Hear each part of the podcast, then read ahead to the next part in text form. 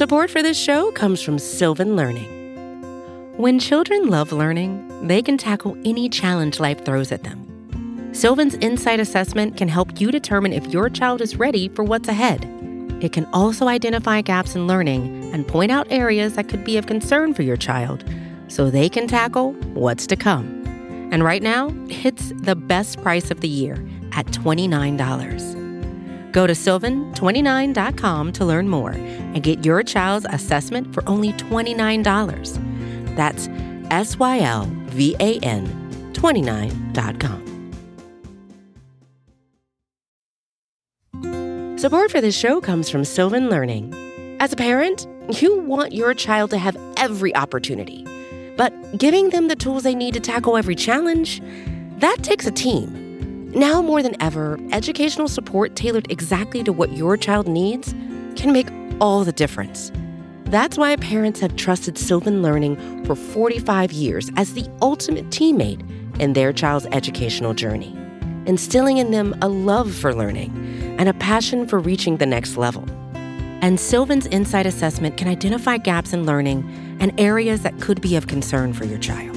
It's a 360 degree view into your child's learning that you can't find anywhere else and helps ensure that your child didn't miss something in school that might put them at a disadvantage in the future.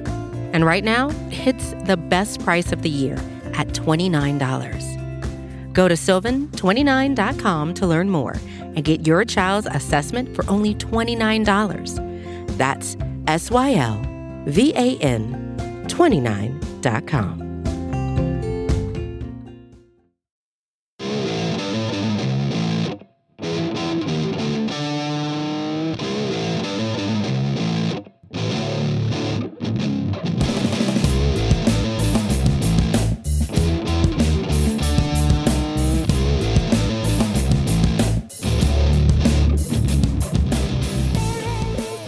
everyone, and welcome to episode 421 of the Battery Power Podcast. I am your host, Brad Rowland, coming to you into the night here on a Saturday in early October. I'm joined by Scott Coleman. And Scott, this is not going to be a fun episode to record because the Braves were generally lifeless on the offensive side of things on this game one evening. Hey, Brad. Yeah, I mean, about as frustrating of an opening playoff game that you're going to watch I, I really do try not to let games get to me too much. And maybe it's my older age. I have matured and calmed over the years from playoff disappointments. But I mean, let's not sugarcoat it. Tonight's game was very bad. It was frustrating. It was disappointing. It was lifeless for a lot of it.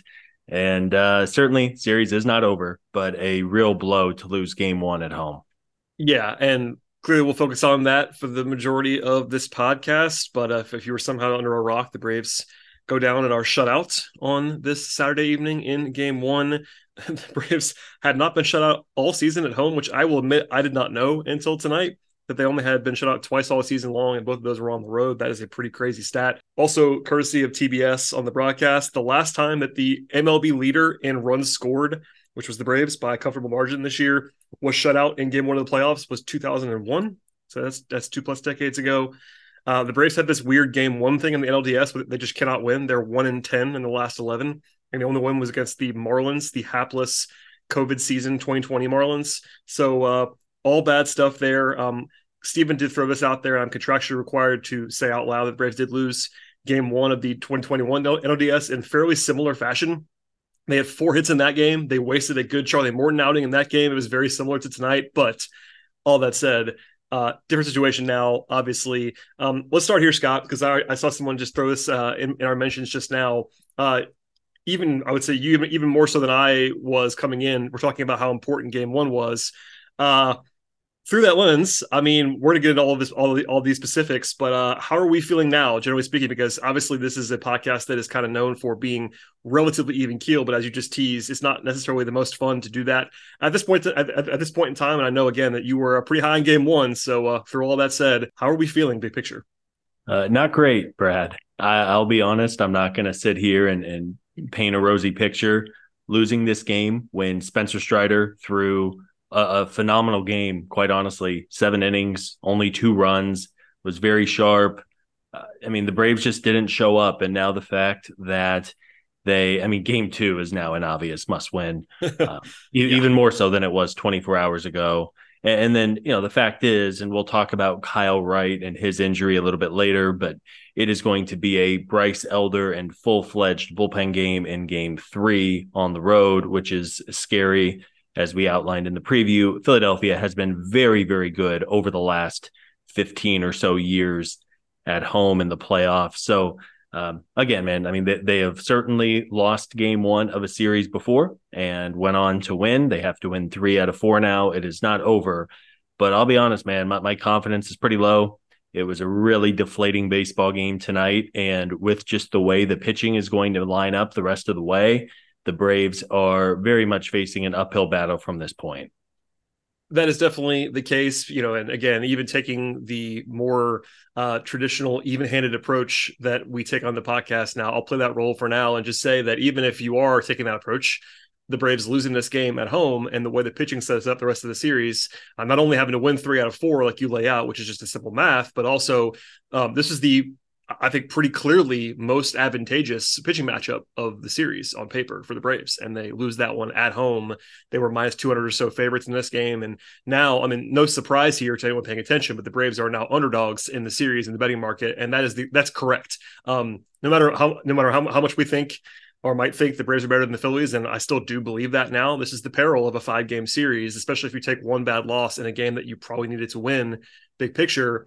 Um, even the best team in the league facing the worst team in the league is not a notable favorite to, to win three out of four. And that's where the Braves now are facing uh, without home field and with um, some pitching stuff uh, sort of going uphill in the next couple of days. But all that said, We'll get into the specifics now, but I at least wanted to paint that picture. Uh, obviously, uh, I think people were kind of expecting us to be a little bit more even-handed, but I, am I'm, I'm not there, and you, you aren't either at this point. It's one of those uh, brutal evenings, and yes, there is some room for uh, some noise. And I guess the first thing we have to talk about, unfortunately, because uh, it's it's narrative bingo in some ways, Scott, is that the lineup changed today.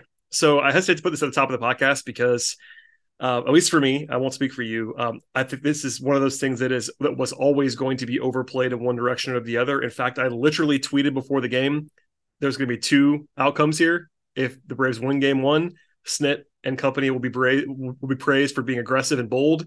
And if they lose, people are going to be screaming about the lineup change. And Scott, they lost, so people are screaming about the lineup change. Yeah. Uh, so, how are you feeling about this? I, I guess in, in, your best way here, go back four hours as we're recording this podcast. How did you feel about it pregame, and then uh, obviously with the benefit of hindsight, where are you at now on the lineup change? So, when the lineup came out, I was a little confused just because this lineup has been rolling so well.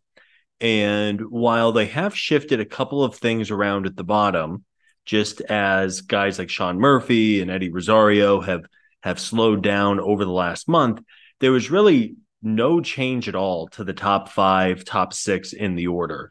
So, of course, you go and change what's been working for months, which I found odd, although I, I understood it. I, I, think they were clearly trying to provide some protection for Matt Olson by moving Ozzie Albies behind him. As we know very well, Ozzie mashes left handed pitching. It moved Austin Riley up to the second spot in the order. Uh, who Austin maybe didn't have a world blazing season for his standards, but a, a very good hitter. So I don't hate moving him up. Uh, they moved Michael Harris up to the sixth spot. So tactically, I understood what they were doing, and it, I wasn't. I'm not going to pretend like I was banging the table and saying, "This is horrible. What are you doing? What are you doing?" But at the same time, if it ain't broke, don't fix it. And I, I think now it is only fair to question why you would change a lineup that quite literally just broke a bunch of records and set some history. Yeah, so this is a difficult one to talk about because there is there is nuance here. I think where you just got to is where I was the whole time. Um, I saw the car crash coming in slow motion, so to speak. Like, I mean, not that it matters in the grand scheme, but if you do this, you open yourself up to criticism. Uh, which again, if you're Brian Snitker and you have a World Series, and um, and just just for the record, uh, I this is how this works. Not even just like my opinion. Um, people are going to put this on snit. I, am my opinion is that the front office. Well, number one, the front office does have input on the lineup, uh, especially especially in the playoffs. And number two, this felt like a front office move to me. I got I got to be honest with you. It's not this did not not really feel like Snit to me. But anyway, um, at a baseline level, this move is one that gets you second guessed. If you do nothing and the lineup goes out there and um, lays an egg, yeah, I mean, no one's going to have fun, but this is going to magnify it even more so. So they had to know that going in. That's, I mean, they have obviously carte blanche with the way that they all the success the last couple years, but that's something. And I, I, I thoroughly do not believe the Braves lost this game or did not perform on offense because of the lineup change. I'll, i mean, I, that's yeah. my opinion. That's my opinion. Uh, people, I would agree. People, no, people I, disagree I with that, but that's my opinion. It is an easy, it's an easy straw man to beat up that Certainly. they only lost this game because the lineup changed. The fact is, the Braves had they didn't capitalize with runners in scoring position. They run into a little bit of bad luck as well. And Philadelphia pitched well. I mean, the, their pitching staff deserves credit. Let's not act like they were throwing hanging curves down the middle of the pipe all night and the Braves were just swinging through them um, you know, really is a collection of all the above, I think. Yeah. And again, we're not going to litigate the entire thing, but you could say, and I would, um, in fact, I'm looking at it right now, the number one win probability loss for the Braves tonight on the offensive side was Ronald Acuna striking out with first and third and one out. Ronald Acuna it was in his traditional lineup spot. Ronald Acuna was the best player in the National League this season, and that guy struck out in the biggest moment of the game for your offense. So that without it happening either way, sure, people can argue that all day long if they want to. But like Ozzie Albies moved down in the lineup, he got on base twice. Uh, you know, Austin Riley got a hit late. Um, he did, he had a, he had a strikeout too. Like I, would I have done this? Would I have changed the lineup? No, I would not have, and I would have said that five hours ago. Um, it sounds like you agree with me on that. Like you wouldn't have changed the lineup either. Um, yeah, I mean, but I, like, I didn't the reason they lost. Like, you know, it's just it's tough, man. Yeah, I, I did not feel super strongly either way. Right? Yeah. I, I don't want to sit here and lie and make myself look good and say, I was texting every person on the planet saying this was a huge mistake. And, and, of course, with hindsight, if you could do it all over and turn back the clock, you would roll out the lineup that had been so successful. Um, ultimately, I don't know if moving Ozzie Albies back two spots and Austin Riley up one spot and you know the the the minutia of these decisions is probably not going to sway a game one way or the other but it it looks pretty bad when you just got shut out. And other than a couple of innings where you left some runners on base i mean it was a pretty lifeless showing from the lineup all night long. It certainly was. And just throw some numbers out there just to kind of say how odd the lineup changes were. Like austin riley hit second once this season. Once. Ozzie Albies had not had not hit cleanup since June 10th. Like it just was a change that uh it sounded like the TBS I'm not sure if you were listening to it. Um TBS I, I think got a, a, separate interview with with Snit where they kind of got a little bit more color on the changes, and it felt like they that Snit kind of told them that it was basically geared around, like you said, protecting Olson, kind of knowing that Philadelphia was going to have a short leash on Suarez, like not uh, and kind of just like trying to wall off what was going to happen with Philadelphia's bullpen, where they, um, I think, correctly and did a good job. I mean, unfortunately for the Braves, the Phillies did a good job kind of attacking this game and um, trying to get through like one lineup or one up, one trip to lineup at a time, basically. And like, I get it, it's explainable. And if you are a baseball nerd like we are around the numbers and the analytics and however, however you want to say that, um, you can make a very coherent argument to change the lineup in the way they did. Um, but at the end of the day, I wouldn't have done it. Neither would have you. So yeah, uh, yeah, it's just it's a weird thing. I, I hope it doesn't become the prevailing conversation of the series, but I have a feeling, Scott, that if they lose, it's going to linger for a long time. So let me ask you this, Brad. Monday, game two, do they go back to the original lineup or do well, they stick with it? They they kind of have an interesting out here. Um, they can kind of go back to the to the original lineup without having to fully you know turn tail and run kind of thing because they're facing a righty and and and, and they're also facing arguably the best pitcher in the National League this season in Zack Wheeler on Monday, who's a, again a dominant righty. So like you could expect him to go a little bit deeper in the game than Suarez, who didn't even get one out of the fourth tonight, uh, even though he pitched pretty well. Uh, so man, I, I'd kind of be fascinated if they didn't do it to be honest, as a sicko. Like I, I, would be, I really would be like almost in awe if Snit did the same thing again. But maybe he will. I, I don't, I don't know. I know one thing. In fact, we're recording this podcast pretty much immediately after the game is over. I am quite confident Snit will be asked about it after the game. Uh, I'm going to try to monitor the uh, the old Twitter machine and see what happens there. Uh, but uh, we don't have that information as we're recording this podcast. I don't know what he's going to do, but man, I can only imagine the tweets that will come if the lineup is the same as it was tonight on Monday yeah. Monday morning. Yeah, I, I'm going to guess they go back to what has worked and just kind of sweep game one under the rug. Ultimately, again, I don't think it makes a massive difference, but man, I mean, you you can't get shut out in game one of a playoff series, man. Especially with this team and this lineup. I mean, well, we knew yeah, th- this lineup against, and again, crucially, look, I-, I thought Suarez was good to be honest, but that wasn't Zack Wheeler, man. Like you're facing their third starter. Yeah, I mean, the Braves came into the day with the the heaviest betting odds to win. So Spencer Strider, I know he triggers people because they, you know, they think strikeouts are bad or whatever, but Spencer Strider against Ranger Suarez in a bullpen game, no matter how good Philadelphia's bullpen is, I mean that that's an advantage, man. You you can't lose games like this, and I mean just the the big picture of how they lost tonight. They gave up more or less one legitimate run. They gave up the solo home run to Bryce Harper, who always hits the Braves, but there was the very weird error on the pickoff throw that naturally came around to score, and then the controversial catcher's interference, whether or not it was interference that we'll probably never know. We'll come back to um, that because I have some uh, updated information on that, Scott. Yeah, yeah. So I mean, just a, I mean, look, man, if you go out and you lose a game ten to nothing, it's one thing, but to lose a game like this, I think it's just so much more frustrating because on the margins, it was so much closer than than just getting blown away. Just um, all around frustrating. I am just like you, very curious to see what kind of changes, if any, they make. Um, but God, man, let's hope the lineup shows up in game two because tonight was pretty disheartening. It was. Um, and look, we were talking about this before we started recording. as far as like in-game decision making and things, this wasn't the most like heavily managed baseball game. There were some things, you know, Philadelphia, um, because of what happened with Toronto last week, um, when they yanked Suarez, there were a lot of the, more national folks that I follow that were like, "Man, we're doing this again, huh?" Um, but it didn't actually bite them, so it won't be more of a talking point. And for Snit, like he didn't really do anything again other than the lineup change um, in game that got a lot of attention. So like we're not going to go through every single blow by blow of this entire game, but we're going to hit, hit the highlights now, I suppose. It's a good time to do it. Um, they got actually the Braves had a pretty high win probability swing in their favor. The only one of the whole night was the double play in the first inning that Strider got after giving up the leadoff double to Schwarber. Um, that was a nice uh, escape Houdini act, and he really settled in after that. Uh, in fact, let's just do this right now. You brought it up. I, it blows my mind. I think it, mo- it mostly is on the fringes of the fan base that I have seen.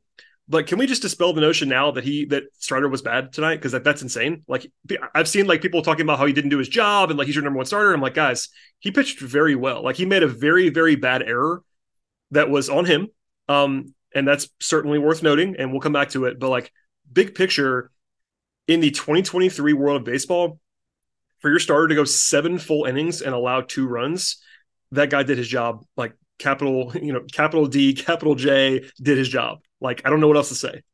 Yeah. Yeah, I agree completely. Spencer Strider is far from the reason why the Braves lost tonight.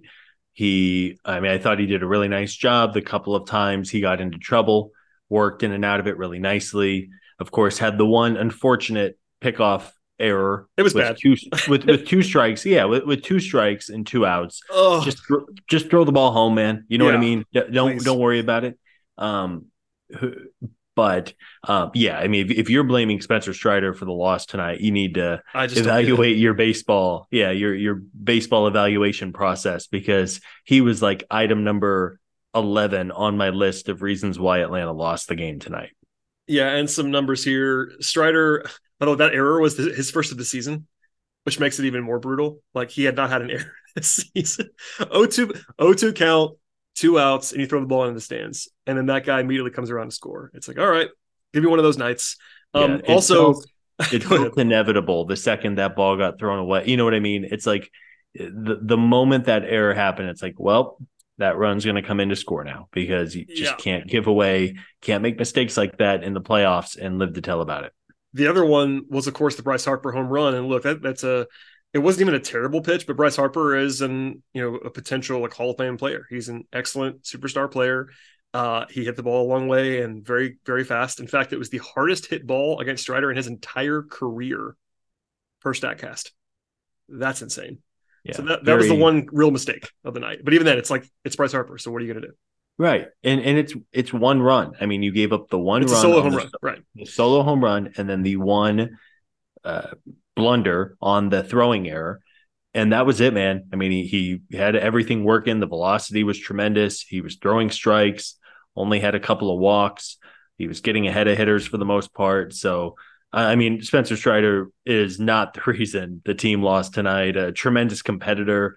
I don't know if you caught the clip, Brad, of how he, I think he was like arguing with Rick Kranitz after the seven innings. He wanted to go back out there. Oh, that and that that kind of that kind of caused the fan base. Like there was some people talking about how like that was why the Braves gave up the third run in the eighth was because they took Strider out. And it's like, guys, I get it. Like, but you don't usually have a guy go into the eighth losing. Number one, like No. that, again, not not his fault. But like that was that was the time to take him out. Like I know he wanted to stay in, which is a, a credit to him, and he was pitching well enough where like wasn't like a totally ridiculous notion that he would stay in. But I mean, yeah, he, he wanted to stay in. It was it was pretty obvious. Yeah, no, he. I mean, he was he left it all out there. Gave the Braves. I mean, if I told someone eight hours ago that Spencer Strider was going to go seven innings, only give up two runs, only a handful of hits, I mean, you would take that ten You times out to. of ten. Yes. With with this lineup, what it has done for the last six months, and knowing that it's Suarez in a bullpen game, especially a lefty who the Braves have mashed all year, you would take that ten times out of ten. So just uh, yeah, man. I mean, I think that's just why it was such a frustrating night. You look back on this one, and and maybe the Braves are going to bounce back. Maybe they win Game Two. Perhaps they split in Philly and then come back and win Game Five to take the series, or however the math works. But regardless of where this series ultimately ends up, it just feels like this Game One loss is going to be really tough to shake. Yeah, and beyond Strider, look, I mean, the I agree with you 100 percent on the hypothetical about his line. Big picture run prevention, like you allow three runs, you're supposed to win. I mean, this is a very broad way to look at it, but the Braves led baseball this year in runs scored with 5.85 per game. The worst team in the league offensively was Oakland. They averaged 3.6 runs a game. So you held the Phillies to less runs in this game than the worst offense in the league average this year. And you have to take that. It is it is what it is. Like, would it have been better if they hadn't allowed the third run in the eighth? Sure. Would it have been better if Strider hadn't had the the bonehead error? Sure. But they would have lost one nothing. uh, so it's like I don't know. We we can we'll come back to it, but it's uh, there's all kinds of things that we can go down the rabbit hole on tonight's game. Um, we mentioned the throwing error.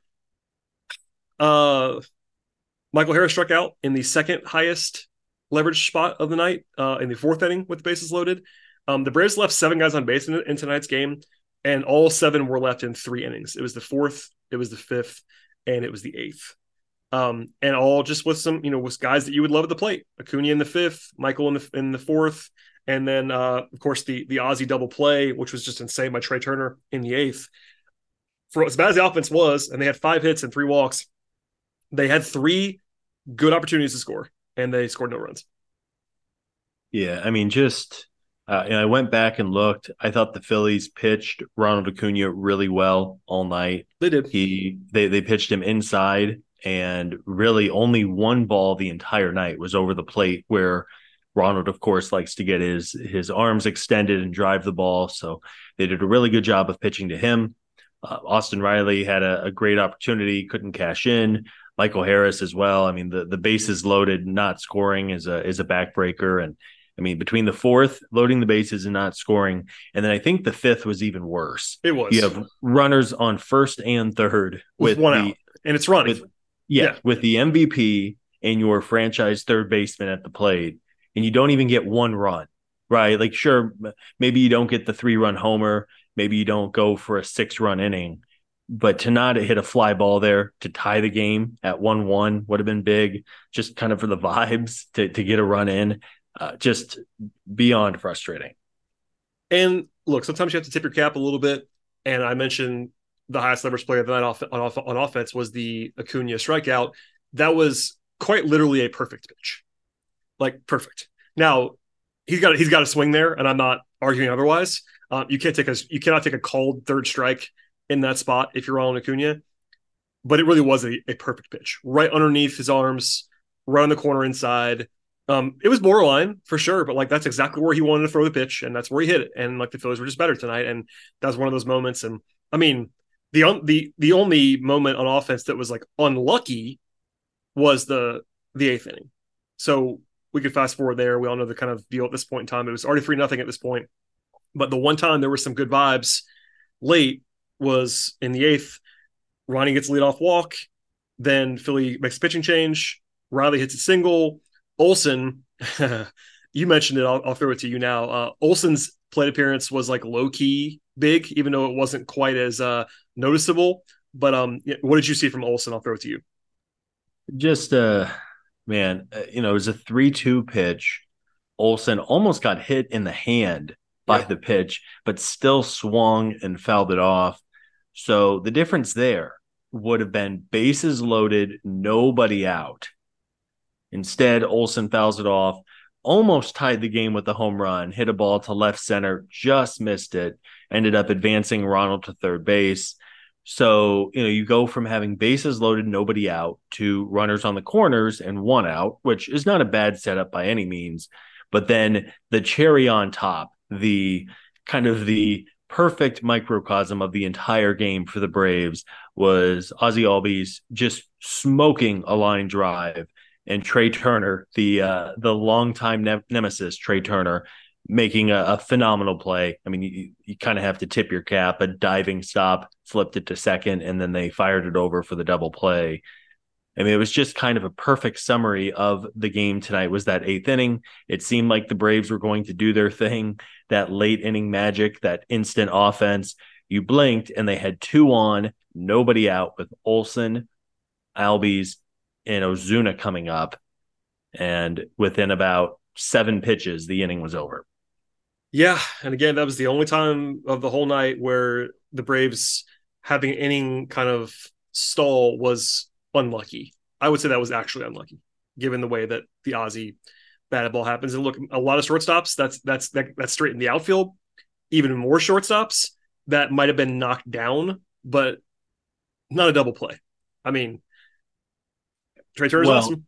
yeah, and hit and hit so hard, right, that it was a double play. I mean, if Correct. it's like a, a, a play that Turner has to go up middle to field and like just barely flips it to the second baseman to get one out, at the very least, Ozzie, who is very fast, makes it to first base. It's not a double play. You score a run. The inning is still going. Who knows what happens? But I mean, just kind of a perfect storm of the one thing that could not happen in that situation very naturally happened. Yeah. Um, that's enough of that. We should at least mention out loud that uh, there was some interesting um, umpiring in this game at second base in particular. Um, there was one call that was overturned that I didn't quite understand the overturn on. And then there was a second call that was so bad in real time that I was like almost aghast. This is the uh, the one where uh, Ozzie had to reach on the fielder's choice uh, as, as um, Olson was going to second, and Olson was safe by like a step. they called him out. Um, that no damage done there, but it was like I was literally in awe that they called that they called him out in real time. Um, and then of course the more I guess damaging or you know to the scoreboard one was the catcher's interference. Um, I'm glad in some ways that this game did not end three two because that would have been uh, living for all time. Uh, as an update here, Sean Murphy, according to Justin Toscano the AJC, said that he thought he touched the bat um, in the post game. Uh, and he didn't say that he, he, he did say that he didn't really feel it, but he thought he touched it. So that hopefully that will quiet a little bit. Like I thought there was nothing on replay um, to show that the bat had touched the glove on the catcher's interference. But uh, you know, Jeff Francoeur, who's on the TBS broadcast, of course, local guy as well, um, he noted that Murphy reacted quickly, and I'm sure that was part of the calculus as well. And again, I'm saying this post game, he apparently told the media that he thought he touched the bat, so not as controversial, even though it didn't look like he touched it. Uh, yeah, I mean, I think my my feeling with Major League Baseball's replay system is there's just no consistency. No. Right. The what is confirmed versus what is overturned and when is there clear and convincing evidence and the fact that they go off of what was called on the field, which is of course not always right. I mean, it's just not a great system. I, I don't know how you can overturn the Ozzie Albies throw at second base, the stolen base. Yep. I, I don't know how you can overturn that, but not overturn the catcher's interference call when on replay, at least, which is what they're looking at, there was no clear and convincing evidence from at least any of the public camera angles that showed that that Murphy hit him. Now, um, ultimately, as you said, I'm glad it was not a one run game because it would probably be even more magnified than it was again, the Braves did not lose this game because of the incompetence of MLB's replay system. Uh, but yeah, man, just there's it was a bad night for the umpiring crew. The home plate zone was was okay, not not great, not terrible. Um, and uh, yeah, I mean, it was just more fuel on the fire to how frustrating of a night it was. Uh, yes, it was in every conceivable way. Um, we could talk about the bullpen more. You know, Minter wasn't his best. Pierce Johnson was fine, other than the catcher's interference. He did have a walk, but what, what are you going to do? Um, an unsung play that doesn't matter now was that uh, it was a heck of a play by Orlando Arcia to end the eighth inning to keep it at three nothing, um, to keep them alive. And for a minute in the bottom half of the eighth, I was thinking, man, that Arcia play is going to go down forever if they if they can score three runs here and tie this thing. Uh, it didn't matter, but that was a nice play by Orlando up the middle to save at least one, if not two runs. Um, that's all I got on the actual game itself. Again, they five hits, all single. I mean, this for this lineup, and we we talked around it for this lineup, arguably the best lineup in the history of baseball, most powerful, first 500 500 slugging percentage, all that stuff.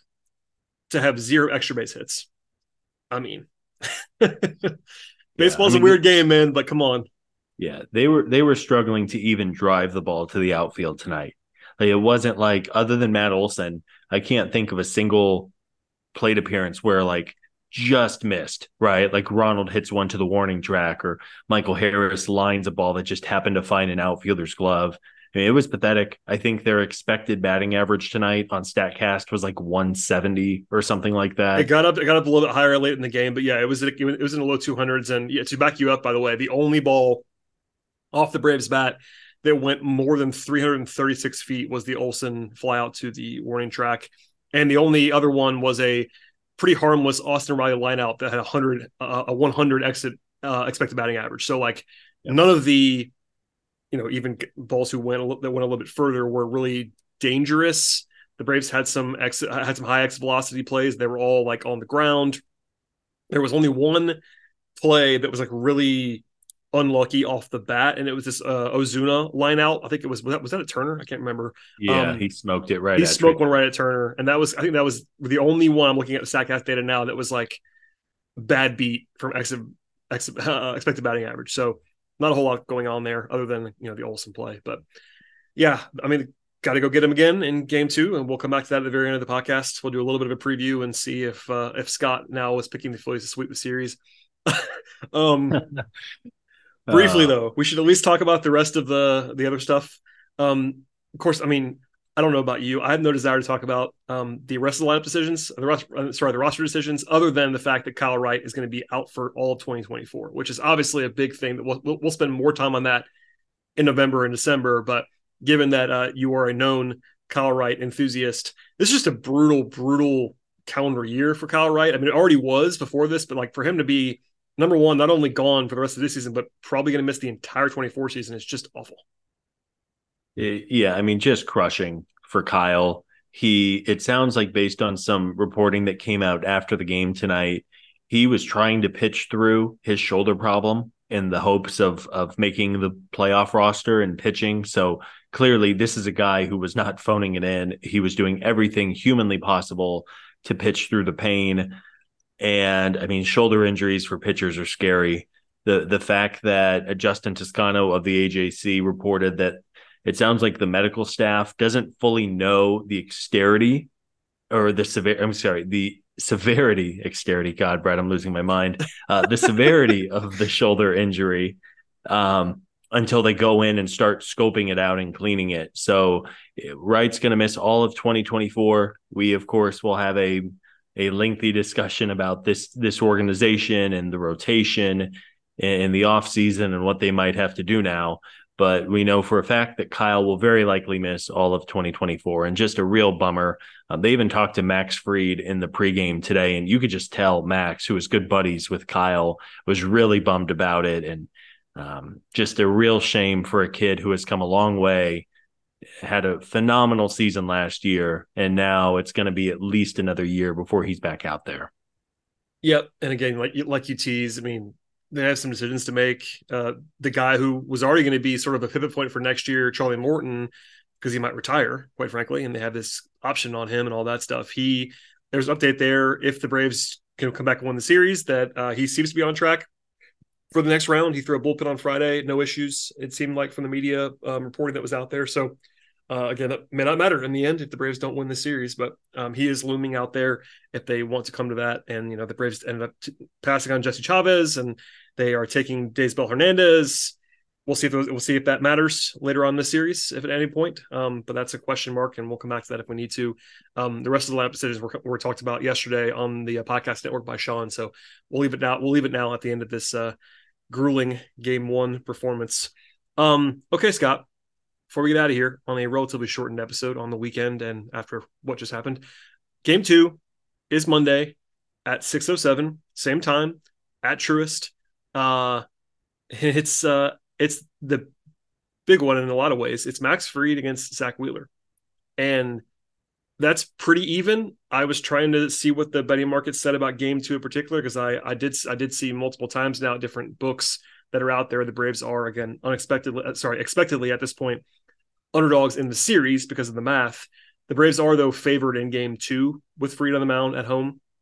I'm seeing that now. But um, I'll just say this: Wheeler literally led all of baseball in terms of starting pitchers in Fangraphs WAR this year. He was lower than that in Baseball Reference, but uh, he is at on the short list. I don't know what you want to say, Scott. Um, conservatively, the best ten pitchers in the world, Zack Wheeler something like that. Yeah, yeah. Uh, I so mean, I love Zack. It's tough. It sucks that Zack Wheeler is on the Phillies because he's one of my favorite guys in the league and has been very good for a long time. Yeah, and he's great against righties. Uh, he's okay. I mean, he's still good against lefties, but not not dominant. So um, he he he allowed a 548 OPS to righties this year. So uh, tough sledding for guys like Ronnie and Austin and um, that side of the plate potentially in this game. Uh, he also was good against the Braves in two starts, one one, one run allowed in 14 innings. Uh, Fried, small sample size, of course, this year, but has still been good when he's pitched. Um, he's a guy that uh, I trust immensely, so that's nice. Um, but it's going to be uh, interesting. Like this kind of profile as the game that might have been low scoring in the series, um, more so than tonight. Um, and certainly no uh, nothing easy coming for the Braves in facing Wheeler how do you feel about game two in particular before we dive into uh, one more final look at the rest of the series? Yeah, man. I mean, gosh, Brad, they they, they got to find a way. I mean, I can, if, if I can feel down, it in your voice, Scott. I can feel it from over here. We're three thousand miles away. I can just hear it. So. Yeah, uh, we're on the same wavelength. Um, I mean, they can't go down 0-2 to uh, Philadelphia. Mm, I mean, pro- that, probably not. No, that that has humiliation potential all over it. I look and listen, Scott. More most importantly, I don't want to have to do my solemn duty on Monday evening and come on this podcast and say that the series isn't over if they're down 0-2. I don't want to do that. I don't want to do that. You know what I mean? Like I'm gonna have to if they lose game if they lose on Monday, my brain will not allow me to come on this podcast and say, "All right, it's over." But Scott, you know I don't want to do that. Yeah, I just don't. I don't want to. I don't want to have to do that because then I get then I get yelled at for being positive, even though I'm not being positive, I'm just being logical. All those things. Just don't. Just don't lose game two. Can we not yeah. do this? Please find a way to win the baseball game. Um, I look, man, you're giving it to Max Fried, who has been your frontline starter for a handful of years now. A guy who has won Game Six of the World Series to clinch, so you know Max is going to be fired up the Braves have seen Zack Wheeler quite a bit. He is, of course, very good. So maybe the familiarity there will help. I mean, the lineup can't be any worse than it was tonight, I guess, is the uh, positive true. on it. Um, but yeah, man, I mean, if they can split the series, go 2 2 or 1 1 after two, and go in, yes, game three doesn't look great, but you never know what's going to happen. Um, but yeah, I mean, I Do we have to do a podcast if they lose on Monday, Brad? I, I will say this, Scott, uh, and I mean this sincerely. Game three, I believe, is less dire for the Braves on paper than game one was for the Phillies on paper. Yep, I would agree. Because number one, Aaron Nola is not as good as Spencer Strider. And number two, to that aside, the Braves lineup is really good. So, yes, they'll be the underdog in game three. No matter what happens in game two, the Braves can win 12 to nothing in game two. They will be the underdogs in game three in Philadelphia with a pitching matchup that does not favor them. And we'll talk about that when, when we have to talk about it. But uh, the answer is yes, Scott. We do have to record a podcast on Monday night. My apologies to you. If you want to fake sick and get out of the podcast, you certainly can. Uh, we have to do a show of some kind. It might, it might be 10 minutes if they lose. It might, it might be a mini Daily Hammer style podcast if they lose on Monday, but it'll be here no matter what. But let's just not do that, shall we? I know there's yeah. like there's a belief among some that like what we say on Twitter and other places like affects the results on the field. So let's just be positive for a second, Scott. Yeah, let's, man. I in my heart of hearts, I want to believe that this team that has been so good all season long is going to find a way to figure it out. Right, the offense will come to life. Max Fried has a big game in him. The bullpen can hold it and close it out. I really want to hope that this season is not going to end. You don't believe it, Scott. I, I, can sense it in your voice. You don't believe it. It's okay. it's okay not to believe it. Look, I mean, I, we open up. We open on the subject where like we're being honest with our listeners. Like I think especially you, even more so than me. But look, like there's an element of I'm an Atlanta sports fan. I know they won the World Series two years ago, but like my my my default mechanism is is panic, and I, I you know, there's yeah. there's a little bit of that right now, a little bit of that. Oh right yes, I mean, uh, uh, I said on the preview that game one was a very, very, very important game for all of the reasons we outlined, and they they laid a dud. They did. I mean, they just didn't execute, didn't show up. Had some, uh, you know, sure there was a little bit of bad luck and maybe questionable umpiring involved too, but that was not the reason the Braves lost tonight. They had a bunch of chances to score runs, and they just they just couldn't do it. So let's hope they bounce back on Monday give themselves at least a fighting chance going into Philadelphia because it is statistically speaking. I know that people see fans waving towels and go, "Oh, you're never going to win there." I mean, yes, they do have a good crowd, but even statistically speaking, they have been really, really good since Citizens Bank Park opened up. Yep. So, uh, yeah, all eyes on on Monday, I guess. All eyes on Monday, and uh, yeah, we'll leave it. We'll leave it there for now. I'll say. Um, you know, um, Brad, it could be worse. Uh, we're recording this in real time. The uh, Dodgers are losing eight to nothing in the second inning. Clayton Kershaw just walked off the mound after giving up six runs and getting one out. So uh, it's looking like if things don't turn around, we might happen a... again. Are, we, are the Braves and Dodgers going to do the same thing they did last year? I mean, this is really insane. Well, and... in in Baltimore, who also had the week long layoff, looked terrible today. I mean, they, they couldn't get much going. They were sloppy. So I don't know. I mean, I know you were on one of the uh, originators of the I hate expanded playoffs for oh, a couple of reasons. Many reasons. And I mean, if if for the second year in a row, these top seeds that get the the week long layoff, the six day of no baseball, and they all lay a dud, and let's say three of the four don't advance. I mean, I think it's it might be time to evaluate because there's just something to be said for going every single day for six months and then having an entire week off. And I don't care. Maybe you can do workouts, maybe you can do open practices or, you know, whatever it may be. But it is, uh, at least through one day of the playoffs, there there seems to be a theme emerging. Uh, it's man, it's I'm looking, I'm looking at the Dodgers box score. It's not going well in Los Angeles right now. Uh, anyway, that's enough of us on this particular evening. I'm going to let Scott uh, either go to bed or go somewhere else because it's only like dinner time uh, where you live, Scott. But it's uh, it's bedtime for me. Um, we will, as a programming note, I'm not sure if there'll be a podcast between now and Game Two. There was some talk about a potential um, off day pod, but I will not commit to that. But please subscribe to the podcast. That's the best way to find the show wherever you get your podcast, and also just make sure that you always get it when it is delivered to you. So if there is a show, it'll probably be uh, with Sean uh, and maybe a friend alongside Sean. But at a bare minimum, we'll be back barring something crazy, it'll be Scott and I on Monday evening, hopefully after a Braves win that will even the series. And look, Scott, as, as we sign off the podcast, both of our pre series predictions are still in play. Mine is tougher now than it was As is yours, I suppose. Mine's even tougher now because I picked Braves in four, but uh, still alive technically. Still alive technically. Maybe that can be the title of this podcast. Still alive technically. Um, yeah, man, just a, a frustrating night. Let's hope they can flush this and get it out of their system and bounce back on Monday. Turn this into a real series because it would be just such a disappointment for this year to go out with a whimper in the playoffs. But it's uh yeah, we'll be here, win or lose. Though if we lose, it might be a five minute podcast. Uh, win or lose, we will be here.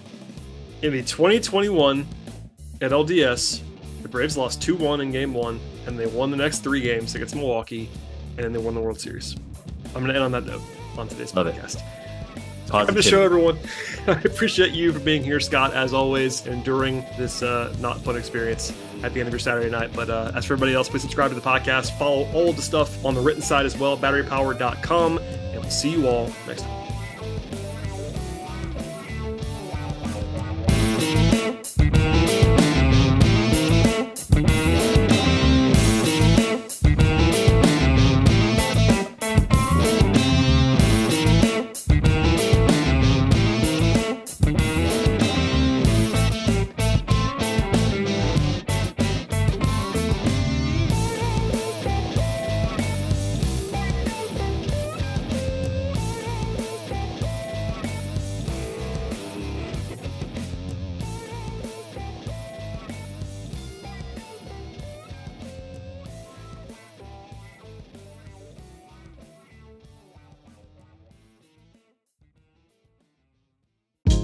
Hey, this is Scott Galloway, author, professor, entrepreneur, and most importantly, host of the Prop G podcast. We got a special series running on right now called The Future of Work, where I answer all your questions on surprise, the future of work.